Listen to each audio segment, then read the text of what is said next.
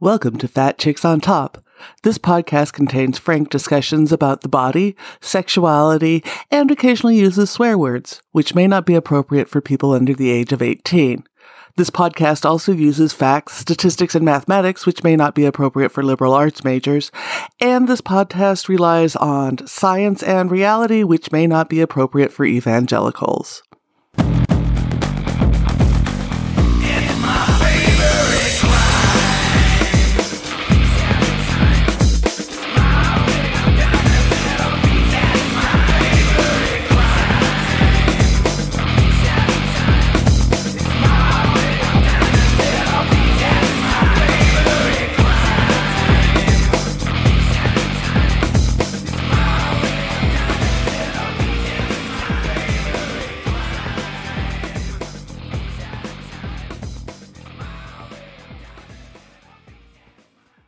Welcome to the show. You are here with your host, Auntie Vice, and it's good to be back. We are in the middle of uh, National Kink Month, thanks to the stockroom.com. And uh, so I have on some very prominent kinksters this month. Last week we had Janet Hardy, and this week we have the the woman who's probably been more a part of my own sexual journey than any other author I've had on this show. I started reading her column when I moved to New York in 98, and it was the one Village Voice column I read religiously. We have Tristan Taormino, and she has a new book out, A Part of the Heart That Can't Be Eaten. Welcome to the show. Thank you. I didn't know that. I, I didn't know all that. Thank you so much. it's crazy. Like, I have worked with really prominent people in my life. And when it comes to being nervous about meeting someone, you are up there with like very few because you have been, your writing has been so integral to my own work and my own development. It's like, you know, I, it's amazing. I, I still have, so when opening up came out, like my ex-wife bought it like the first week it was out in bookstores and like this was a huge part of it. So it's so cool to have you here on the show. Amazing amazing. So for those of you who may not be as familiar with tristan's work she she's a writer a sex educator and one of the best writers out there right now. Your new book uh, part of the heart can't be eaten is a memoir which is different than your others than some of the other stuff you've done. So do you want to talk about the book for a minute? Sure. You know, it is really different in that if you read my Village Voice column, you know that I really explicitly shared my sexual adventures with the world. And I have done that in other books. I've talked about my own relationships and my own sex life. But this book is like a deeper dive. And so there's a lot of stuff in this book that I haven't talked about publicly, I haven't written about before. Plus, there's also a lot of sex, just in case anyone is like needing that reassurance.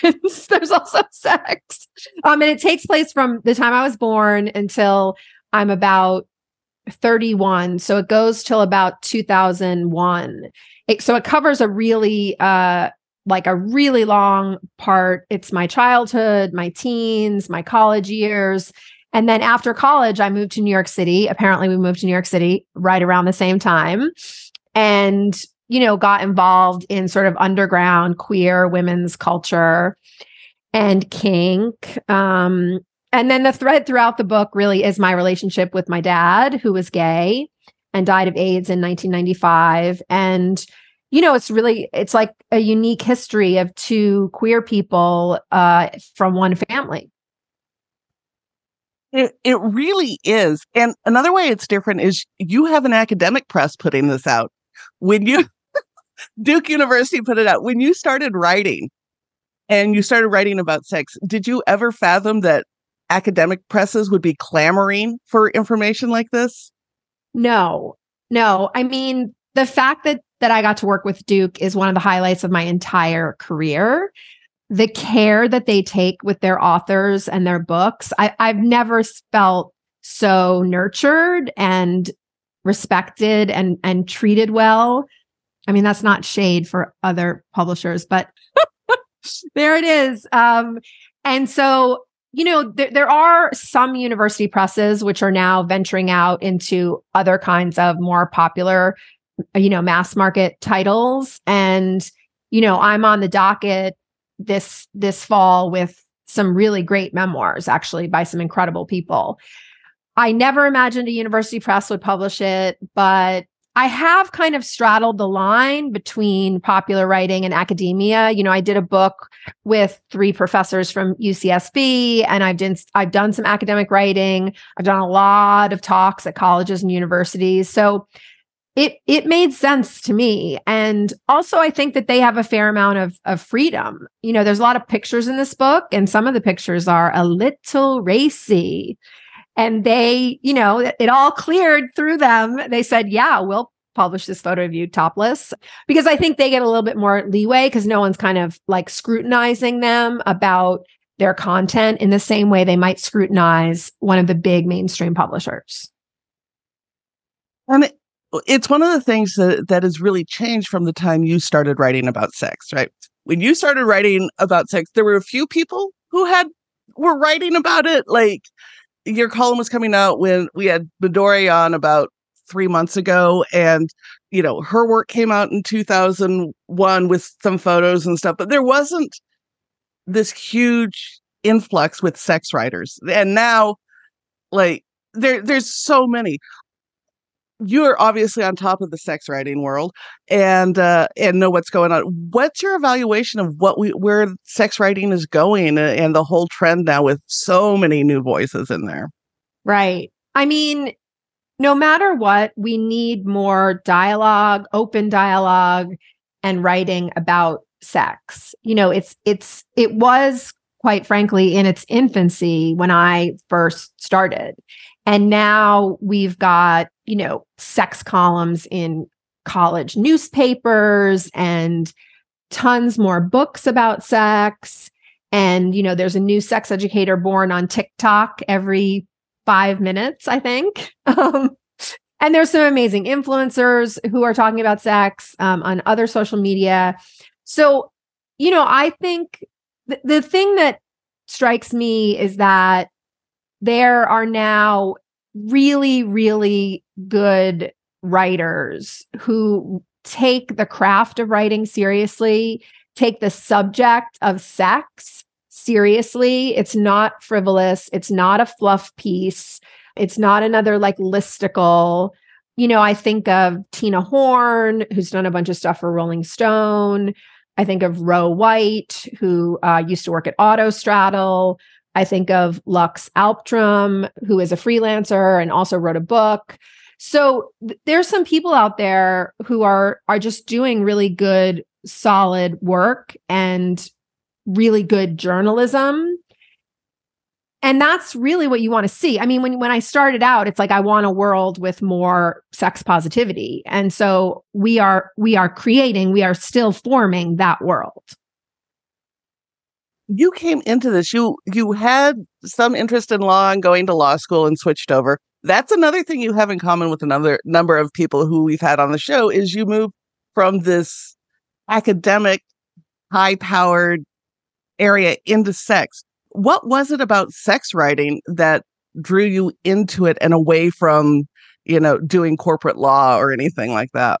I mean, I wouldn't have done corporate law. I would have least done public service. But, um, but no, it's like I, I think law school should have a whole sort of niche marketing campaign that's like law school creating amazing sex writers since 1998 or in my case i guess since 1993 so the thing about sex to me is it's just it's a fascinating topic. Now, I say that sitting here as someone in my 50s who you would think, oh, are you pretty kind of jaded by now? Are you pretty over it? and I'm not over it.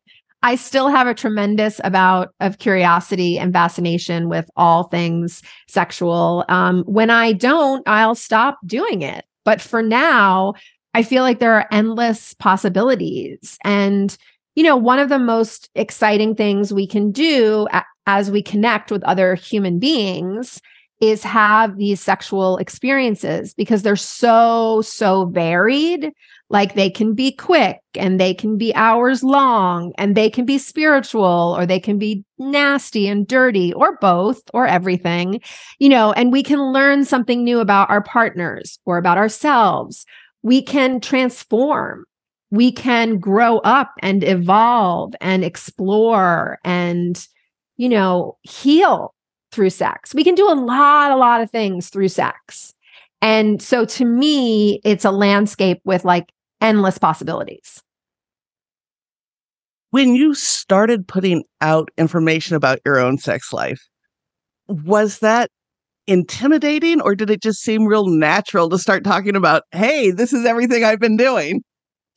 Well, that's a funny story because, you know, I started out writing and getting published erotic fiction, which essentially my erotic fiction was all true stories, very thinly veiled um, about stuff that was happening to me and stuff that I experienced and people I had sex with. And so, you know, I felt like, okay, well, this is a sort of a safe way to do it because I'm calling this fiction. So I'm calling this not not a true story, even though much of what I wrote was very true and based on true events. And then at some point, I felt like I, I kind of just want to say this like in my own voice. I, I, I don't really want to follow the conventions of fiction writing. Fiction writing is very hard to do.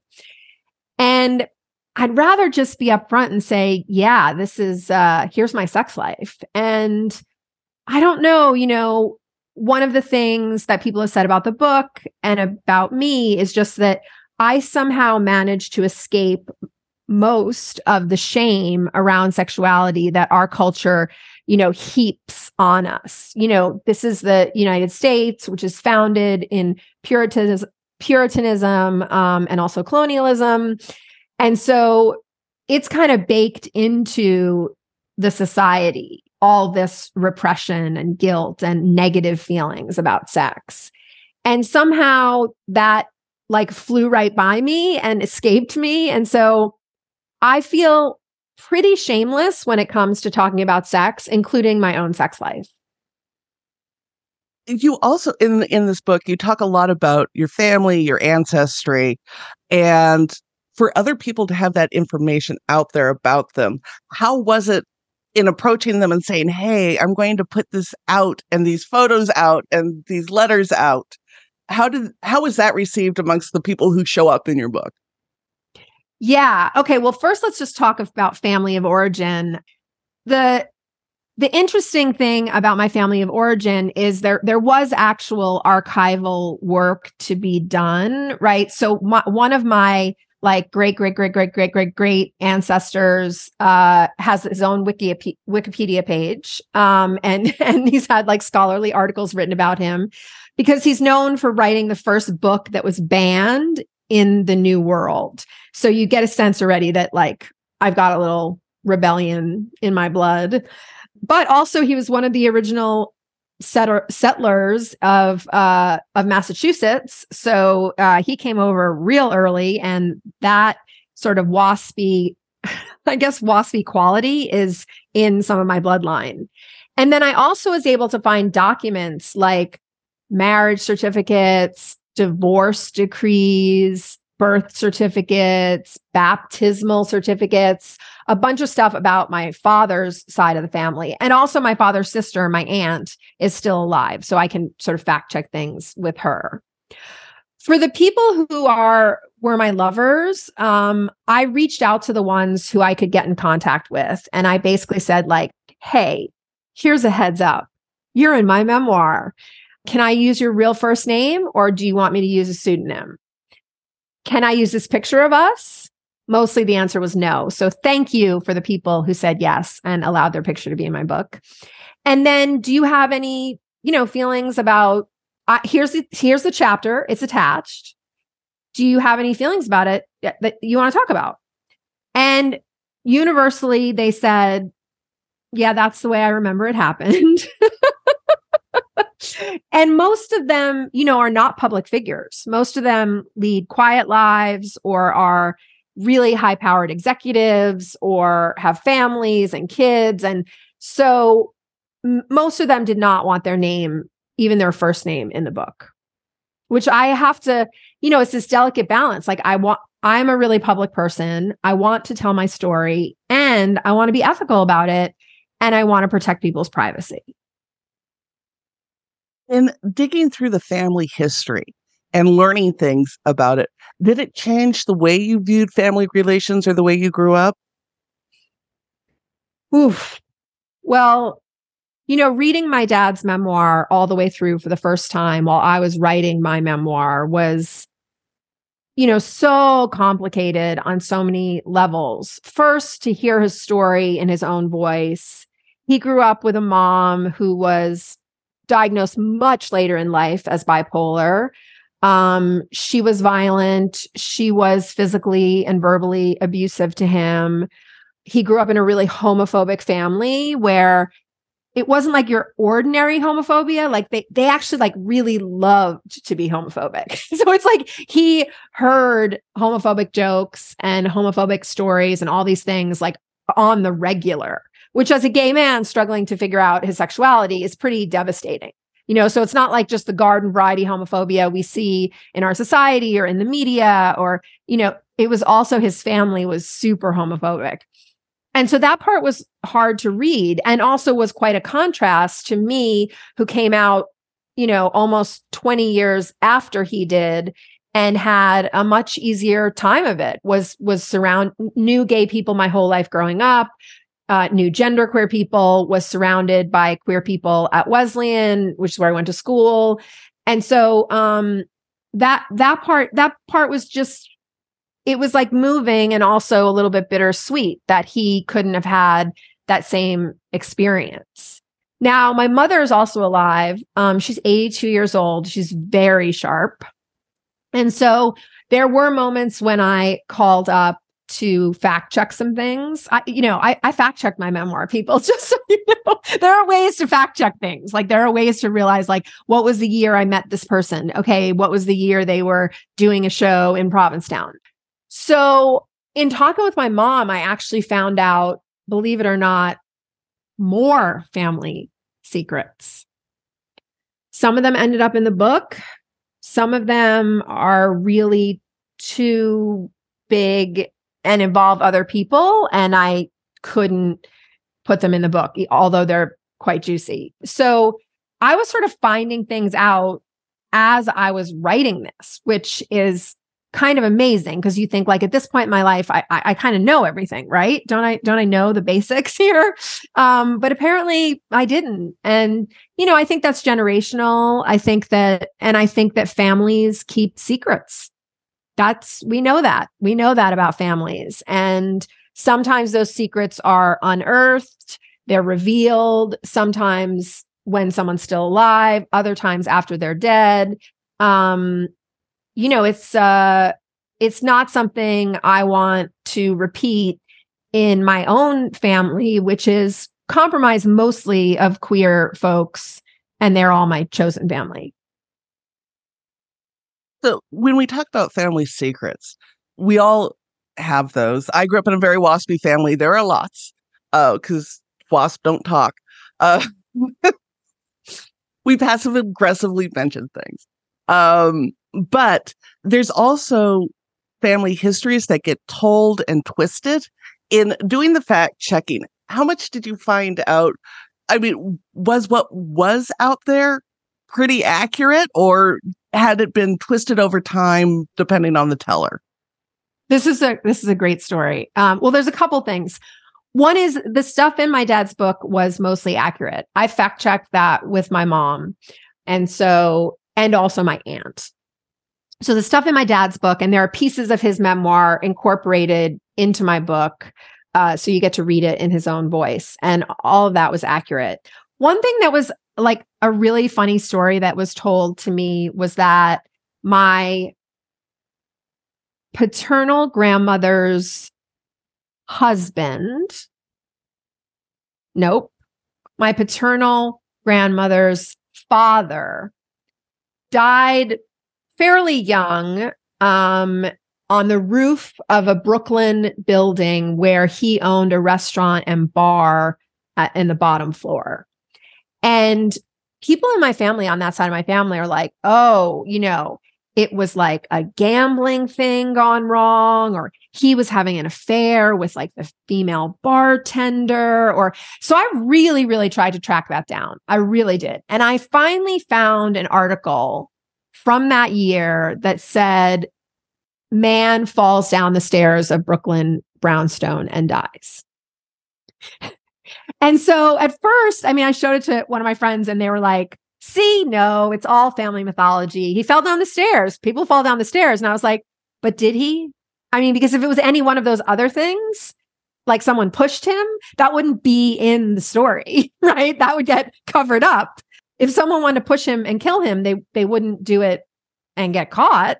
So it's like there are these mysteries that still linger to me about how you know that would be my great grandfather how my great grandfather died um, on my dad's side. And you know there are these sort of tales that follow you throughout your family and and in some ways it's like they matter the, the story matters as much as like the facts because the story has been fed to you and you have like you have taken that in and thought okay that's that's part of who i am. That's part of my history. So even if you find out later oh that's not exactly the way it went down you've been told the story so many times that you think this is just the other narrative is just as important.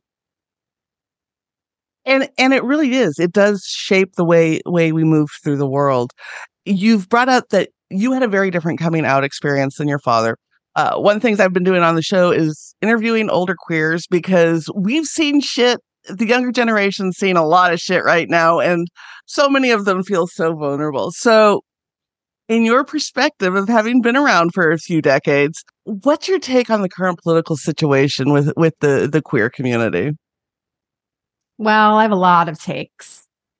Let me okay, let me start with take number 1, which is that I never imagined that the backlash would come this intensely and this swiftly. We've seen in history when people gain representation, when they gain human rights, when they gain visibility, when they gain power, there is a backlash against that outsider marginalized group.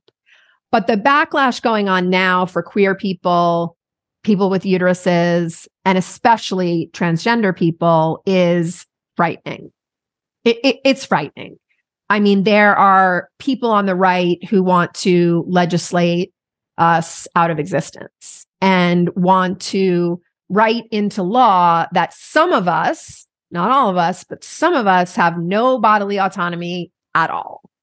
So that part is scary. That that part is is scary because I've seen the progress, right? And I didn't even know like we were going to get gay marriage when we did. Like I wouldn't have predicted that it came so soon. So so the backlash is harsh right now and you know, we're all kind of trying to have each other's backs.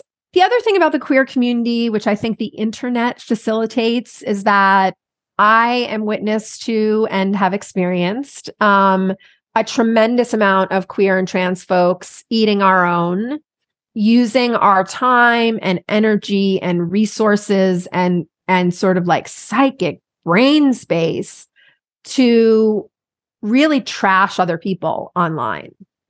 And it's so it's really hard to be on the receiving end of that.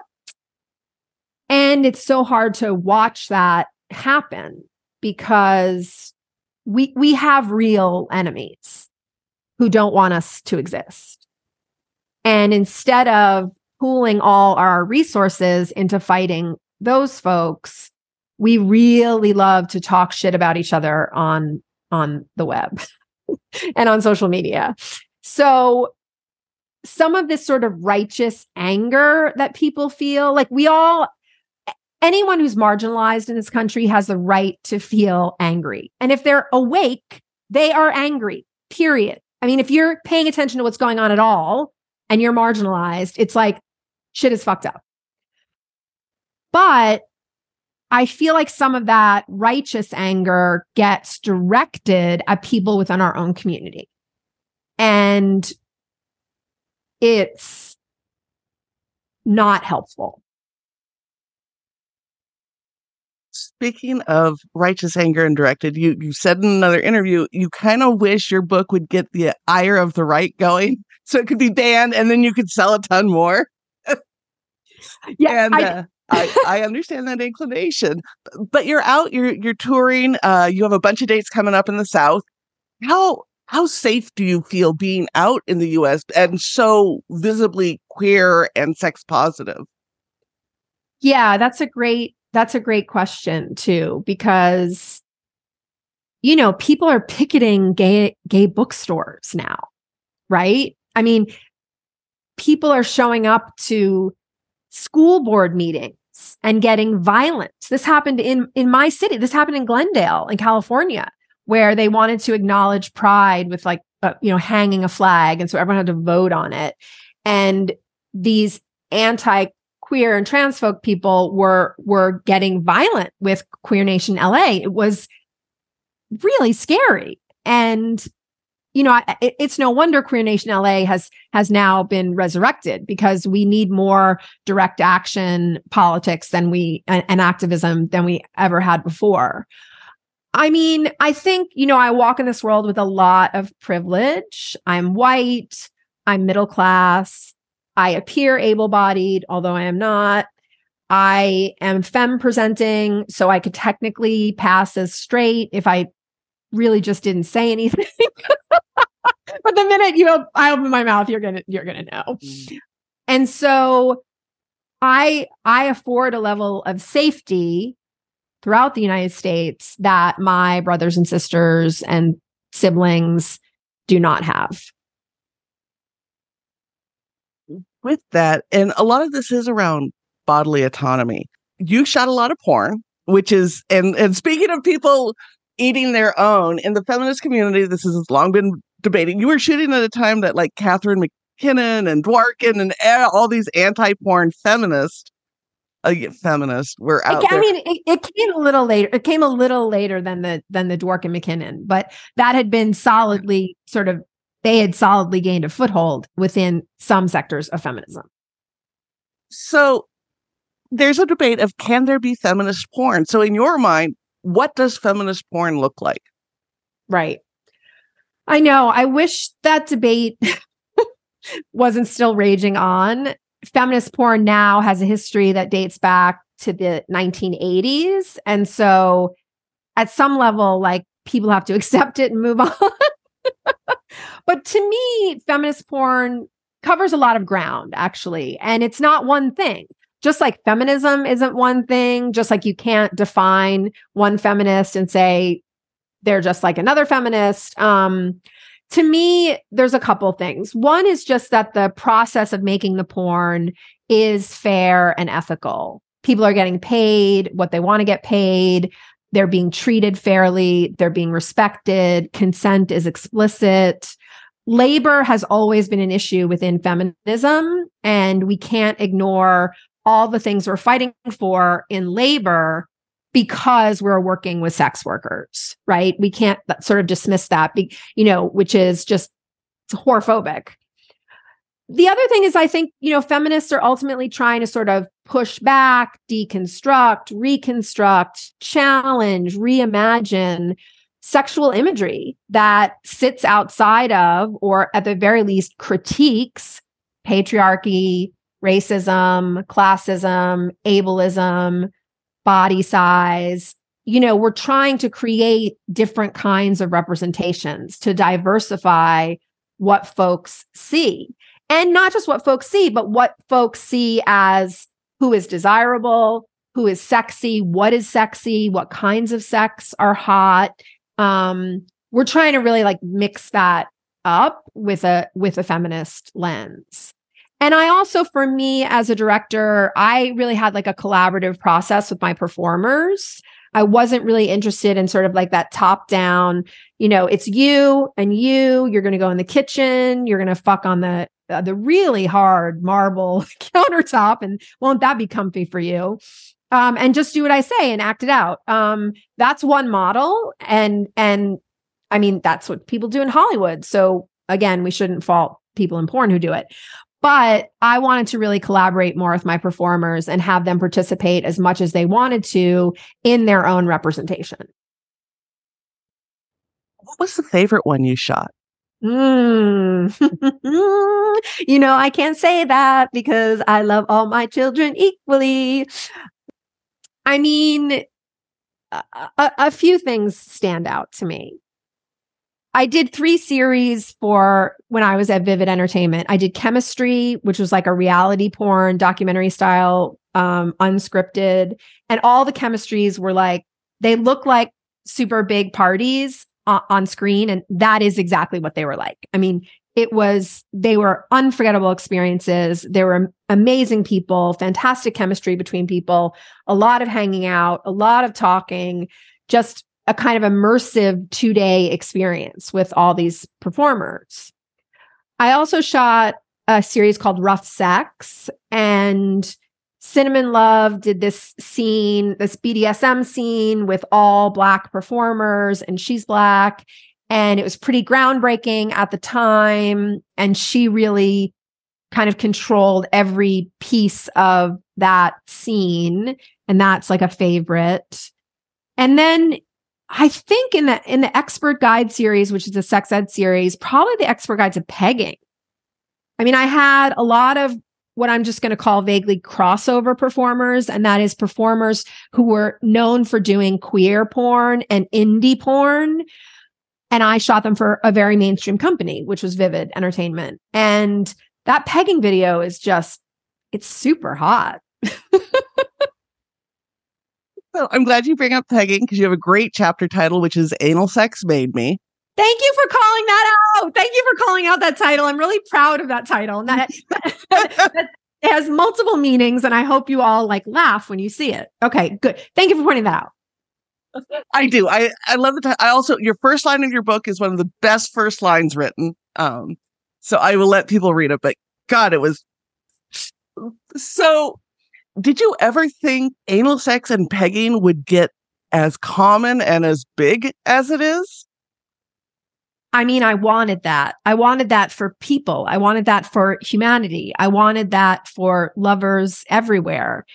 But the amount of stigma and taboo and shame about anal sex when the first edition of my book came out in 1998, I mean, it was crickets. People were just they were shocked more than anything else. They were shocked that this book even existed. And now it's like you read Cosmo and it's like anal sex, yawn, how ordinary. um, you know, there's articles in major women's and men's magazines, in major press that really te- you know talk about anal as if it's like just another thing on the menu. And it is just another thing on the menu. And i want it to be just another thing on the menu but it didn't used to be and I talked about pegging. Many of us talked about pegging before the word pegging existed, before the term was actually like incorporated into the lexicon. We were talking about people fucking people, mostly cis men in the ass with strap ons. And so the fact that pegging has even had some sort of mainstream recognition is just wonderful. I mean, these are the kinds of these are the kinds of progress that I I want to see happening. And you know, the amount of especially men um of all, cis and trans men who are willing to say I like getting fucked in the ass now versus then it, it's pretty dramatic. It's pretty dramatic. It really is. And for our listeners who haven't read it, uh, we had Cooper Beckett and Lindsay Miller on when their book, the Pegging book, came out, and you do a wonderful chapter in there talking about a lot of the cultural ramifications of pegging. And we'll have the link up to definitely read it. There's a ton of insight that you bring to that, and I appreciate that. Thank you. It's a great book. It's a great book. Yeah, now there's a whole book. There's a whole book on pegging. I mean, that that that kind of says it all, right? There's a whole book just on pegging. I yeah, it's crazy to me that, that not just anal sex. I mean, we're talking a very narrow category. Yeah. Yes. Yeah. yeah. it's amazing. So, uh, you have brought up your you're in your 50s. How has sex changed as you've gotten older? Listen, folks. because I'm here to evangelize and proselytize. I was, I had surgically induced menopause at the age of 41. And I'm also on a bunch of antidepressants. I also live with chronic pain. And there was a time in my 40s where I thought maybe this part of my life of being adventurous, of experiencing great deals of ecstasy and connection with partners, like maybe we're winding that down. You know, I did have a good run. so I'm not mad about that. But, you know, when I was about 45, I um, started seeing someone new who just set me on fire. Um, and so many things changed with that partner, which made it possible for me to experience sex not only as good as I had been having before this sort of slump, but better, better, better, better. And better because I know my own body. Uh, I know what I want, which I've always known those things, but this is like, you know, times 10. And I think about pleasure in really diverse ways. It doesn't have to be one thing. I'm able to be more vulnerable and connect with someone and so if you told me back then, like, hey, you're going to actually be having the best sex of your life post menopause at 52 years old, I would say, who are you, lady? I would say to the, to the future me, like, that's not possible. And yet, here I am and i can sort of boldly declare that that that i'm having sex with deeper physical, emotional, and spiritual connection, more intense sensations, more variety, more fantasy, more orgasms than I've ever had before. You bring up that you are on antidepressants, which are a major killer for most people's sex drives. So, what helped you find the combination where you can have a sex drive in these experiences? Because many people with depression struggle with having any desire at all. Yeah. So listen, I'm still I I take a cocktail and I'm still on Prozac, which is an SSRI. And before Prozac, I was on Zoloft, which is an SSRI. And that particular class of drugs absolutely affects sexual sensation, affects orgasm, affects libido, um, the ability to have an orgasm. So that's still working against me, like absolutely, but it's keeping me alive. And I am, I, I make that trade off willingly uh, because it's that important to me and, and my mental health. You know, I think if I were going to offer any advice, I think that one of the things that kind of brought me back to my own sexuality was that once this person kind of sparked it back in me and showed me that like there was still this this amazing sexuality and it was in me all the time i began to really cultivate a relationship with myself and I think sometimes we can, you know, get off the train of masturbation and self pleasure, especially when we have partner or partners. And I just, you know, my sex drive had increased and I was like, I, I kind of want to keep it that way. And one thing that happens is like the more you masturbate and the more you have sex, the more you want to masturbate and the more you want to have sex that's psychological, it's emotional, it's also physical. It's just your body because you keep getting those hormone bumps, hormone bumps, and then you're like, I want some more. So, developing a sexual relationship with myself like went hand in hand with finding a new lover who could sort of unlock some parts of me that that were quite dormant. And now everything like feels very much like it's come very full circle. I mean, not only am I traveling to these cities and seeing people I haven't seen in 15, 20, 30 years, people coming out to my readings and my events, some people who are in the book.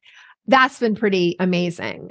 But also, you know, I've recently met a new person who has just entranced me. And I'm totally bathing in new relationship energy. So I fully own that. But I didn't think I could learn anything new in sex. I didn't think I could do things that I've never done before, experience pleasure in ways I've never experienced it before. And yet, that is what's going on. That is the reality of my life right now. And it is fucking incredible. I mean, it is That's- wow. I am so happy to hear that. um, depression alone, and if you don't mind, we can talk about depression for a little bit because yeah, great. No, absolutely. I, I like, yeah. Um, for our regular listeners, you know, I I live with bipolar type one, and so depression is a huge killer of desire. Um, so beyond a a great drug cocktail, are there any other ways you've you've helped deal with this? Um, because it impacts relationships, it impacts sex. I mean, depression can take over your life. Absolutely. So I, I talk a lot about depression. I've been out about my sex life forever. Uh, I have not been this frank or candid about my mental health as I am in this book. And so, of course, a lot of people want to talk about that. Um, and it's uh, it's a big part of my life, you know, that I deal with on a daily basis, which most of us do when we have mental health issues. So I think that one of the best books like ever written about sexuality, especially for people with vulvas and vaginas and uteruses, is called Come As You Are.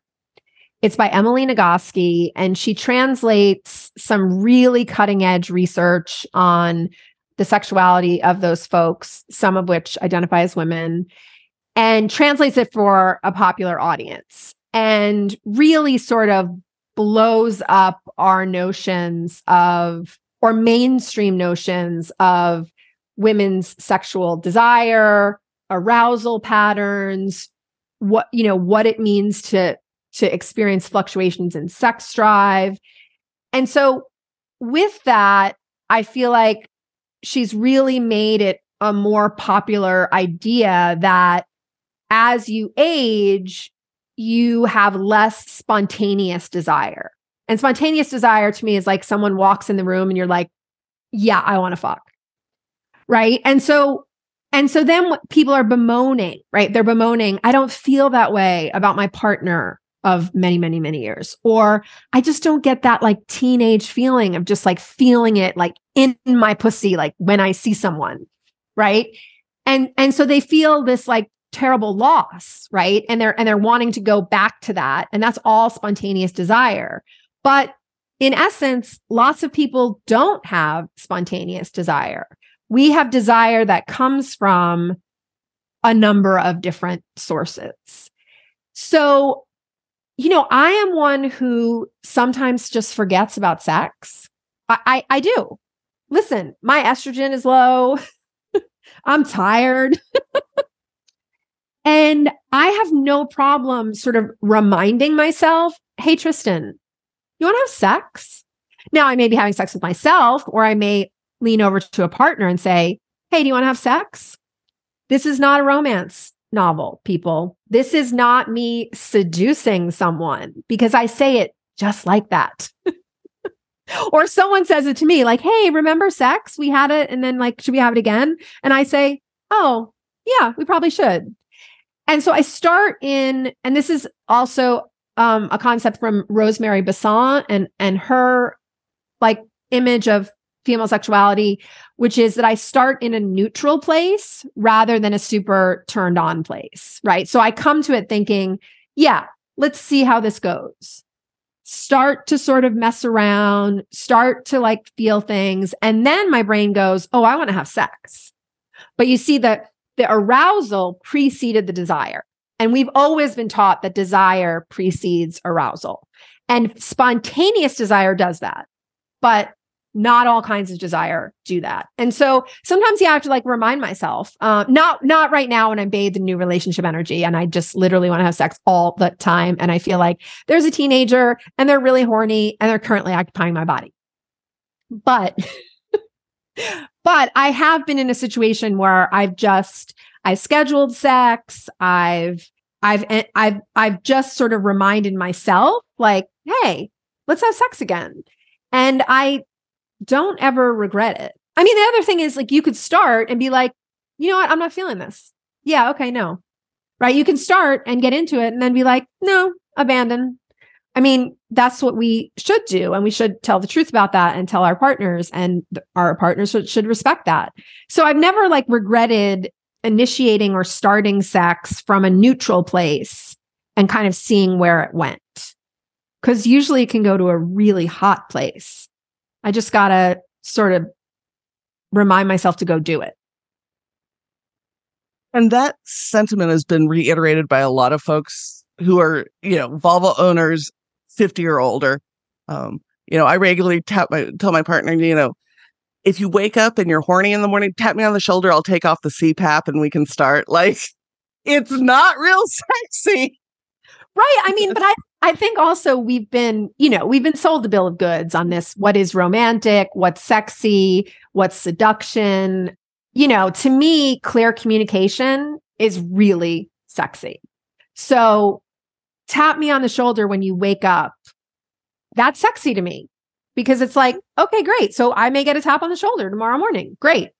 And I think it's important. It's important for us to express our sexual desire in a number of ways, not just this like, hey, baby, kind of like sexy talk and like turn down the lights and put on the candles and get, you know, it's like, no, I'm in my t shirt that has like something on the front. And by something, I mean like what what is on the front of that shirt? I don't know what that stain is, but something on the front and I'm in my underwear or maybe I'm not in my underwear and then it's just like, "Hey, we happen to be lying very close to each other. Let's check each other's bodies out, shall we?" And that makes it so much fun. Another thing that doesn't get talked about enough, I think, is the connection between depression, chronic pain, and sex. And so you live with all three so for you, is there a connection between them and how do they interact? Well, yeah, I mean for one thing, the connection between depression and chronic pain, it's it's circular. One feeds into it, that feeds back, feedback, feedback, feed. I mean, this feedback loop is so intense. Depression exacerbates chronic pain, chronic pain exacerbates depression. And that's one of the ways you can really get stuck in it because it keeps feeding itself. And mostly, but not always, when you're depressed, you have trouble accessing and experiencing pleasure. So, of course, you'd have trouble experiencing sexual pleasure or even wanting sexual pleasure because the chemicals in your brain are at, in such a state that you don't even know if you're going to experience pleasure again. I, I think that's one of the, the most debilitating parts of depression for me is that when I am depressed, I am convinced this is my permanent state and I will never get out of it. This is where I've landed and it's going to be like this till the end of time. And that feels, well, oh, that feels depressing. First of all, more depressing than I'm already depressed. Um, and it feels hopeless and it does not scream, let me jump out of bed and just like go for a run or go for a jog or or like just go outside in the sun. So so yeah, so I think like it's all kind of feeds in on itself. And it's like they're all conspiring together. And the conspiracy is for you to not access pleasure and joy um, and for you not to be in your body, you know, um, for you to, because sometimes we have to leave our bodies in order to get through the day. Right. I mean, the pain is that great that if I, you know, one thing in Buddhism that you do is like when when feelings come up, you become curious about them. So you just you're curious, like, hmm, what am I feeling? No judgment. What am I feeling? And sometimes you're feeling excruciating pain and you can't lean into it because you have shit to do. And so you're like, I'm just going to shut this off and do the things I have to do. And when you're shut off like that, of course, you're not embodied and like ready for action. You're just trying to manage moving your body through the world. So, so there's a great, it's a great conspiracy to work against you. And yet, if you can even remotely bring yourself to have sex with yourself or someone else, you get all those happy chemicals. You know, you get endorphins, you get oxytocin, you can get some adrenaline. It can actually make you feel really good. You just have to kind of, again, remind yourself that it's possible to feel good and that you can get back there. And and that can be difficult at best. I just want to acknowledge that to people who are struggling with this. It's yeah, and, and also, you know, we've got we really have to stop framing sex as this one kind of thing. Like it's you're always naked. There's always penetration. There's always intercourse. There's always orgasm. Like you know, people. There's so many things we can do to our own bodies and the bodies of other people it's like let your imagination just run wild. And you'll see that actually, if you want to have a sexual experience, if you want to experience intimacy, if you want to just get off, which by the way, that's fine too. I don't need you to be in love. You can just fucking want to get off. There are a lot of ways to do that. And we can't box ourselves in about what those ways are. So, with all of the, you have a ton of stuff out. You have new book, book tour. Most writers need a little bit of, br- of a break before they launch into anything. But what's next for you? Yeah, um I guess I'm going to have a little bit of break in that I'm on the road for 2 months and in that time I'm very very busy and so won't be able to really do anything. But here's what's in the pipeline. First of all, I'm writing a book. I'm co-writing a book with my dear friend, therapist, sex educator, Lucy Fielding. Um, I've done a podcast with her my on my own podcast. So you should go listen to our conversation because that was sort of like the beginning of us even knowing each other. And we're writing a book that is essentially, we don't have a title yet. It's it's a guide to your erotic liberation. So the emphasis here is not on tips and tricks and techniques. Cause like I can give you all the hand job techniques you know you want. But if you don't know who you are sexually if you don't know what you want if you haven't worked through some of your own sexual baggage and trauma if if you can't tell a, another person what you want all the tips in the world are not going to get you very far right? So we got to start from a different place essentially. I'm also writing a second memoir so that memoir will pick up when I'm about 30 years old and will um, and you'll get thir- my 30s, my 40s, and the beginning of my 50s. And there's a lot of ground to cover, people. I, I, I feel like I should make like a list of like spoil alerts. Here's what's coming in the next. you know, like here's what's coming in the next memoir. Um, more kinky poly queer sex. Um a dominant submissive relationship that lasts for nearly two decades and then goes off the rails. A mental breakdown. No wait two mental breakdowns. Menopause. Um you know the the height of my career. So there, there's a lot there's a lot to talk about there. Um and i'm also trying my hand at a novel which is something i never ever thought i would say. But um there's a particular story that I want to tell and there's a particular dynamic and and, and a particular thing that I want to really like sink my teeth into that I think will work best in fiction. So there's a novel on the horizon. I can't believe it. It's true. it's fantastic. And and definitely looking forward to I love your writing style. For our readers, our our listeners want to um, find you if they want to see you on tour, if they want to read your books, plug all your sites. Okay, great. So my website is tristantaormino.com. If you click on events, you'll see a Google Calendar, and then if you click on the individual um, links, you'll get to my events. So so in general, in October, I'm going to be in the Midwest and the Pacific Northwest. That's what that's what you need to know. I am on social media on all platforms except Facebook.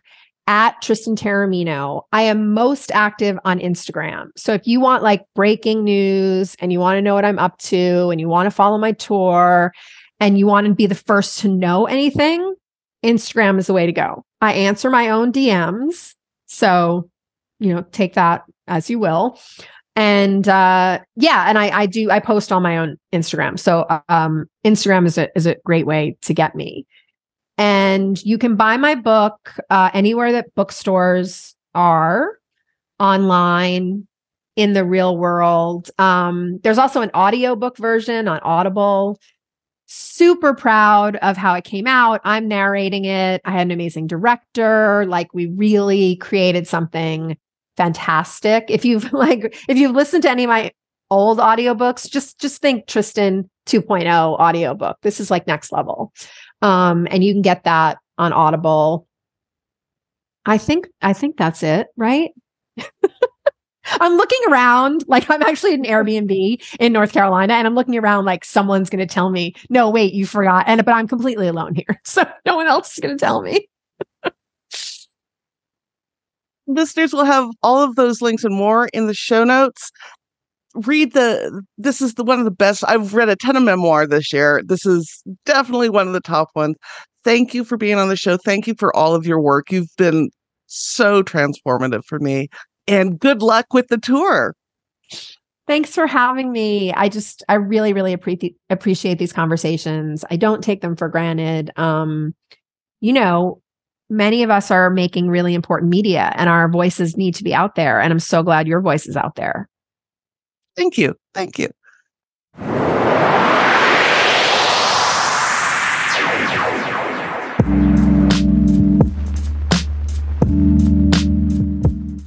And now, a moment of gratitude. I, I, mean, I'm grateful for for so many things. I'm, you know, I'm I'm grateful for the many treatments and modalities I've used to manage my depression that have kept me alive.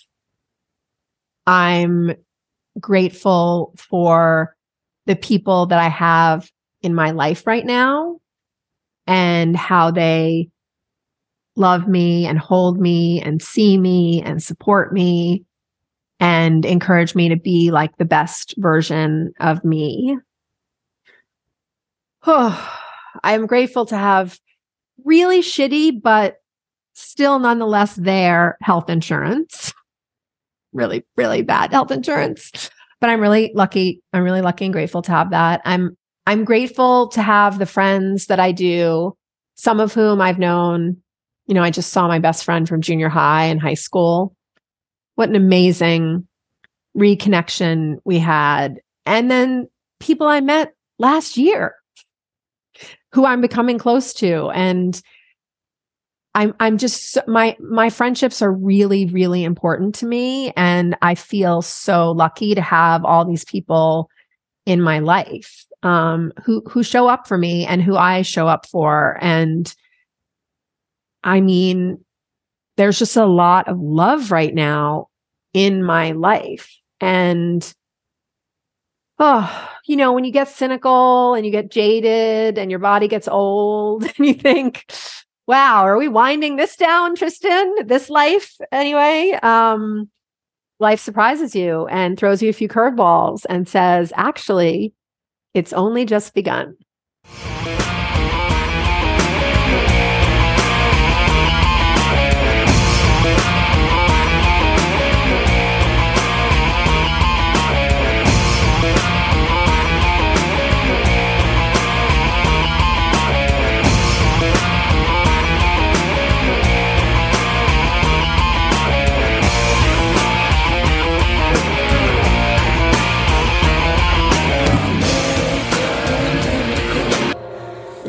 Of the world. Thank you for listening to this episode of Fat Chicks on Top. Please like, subscribe, and review our podcast on whatever platform you listen to it on. If we like your review, we may even read it online. This has been an Auntie Vice production. Producer and host, Rebecca Blanton. Audio production by Sharon Smith. Music by David Manga. And more music by Sharon Smith. For more information about Fat Chicks on Top, please visit our website for all things Fat Chicks at fatchicksontop.com.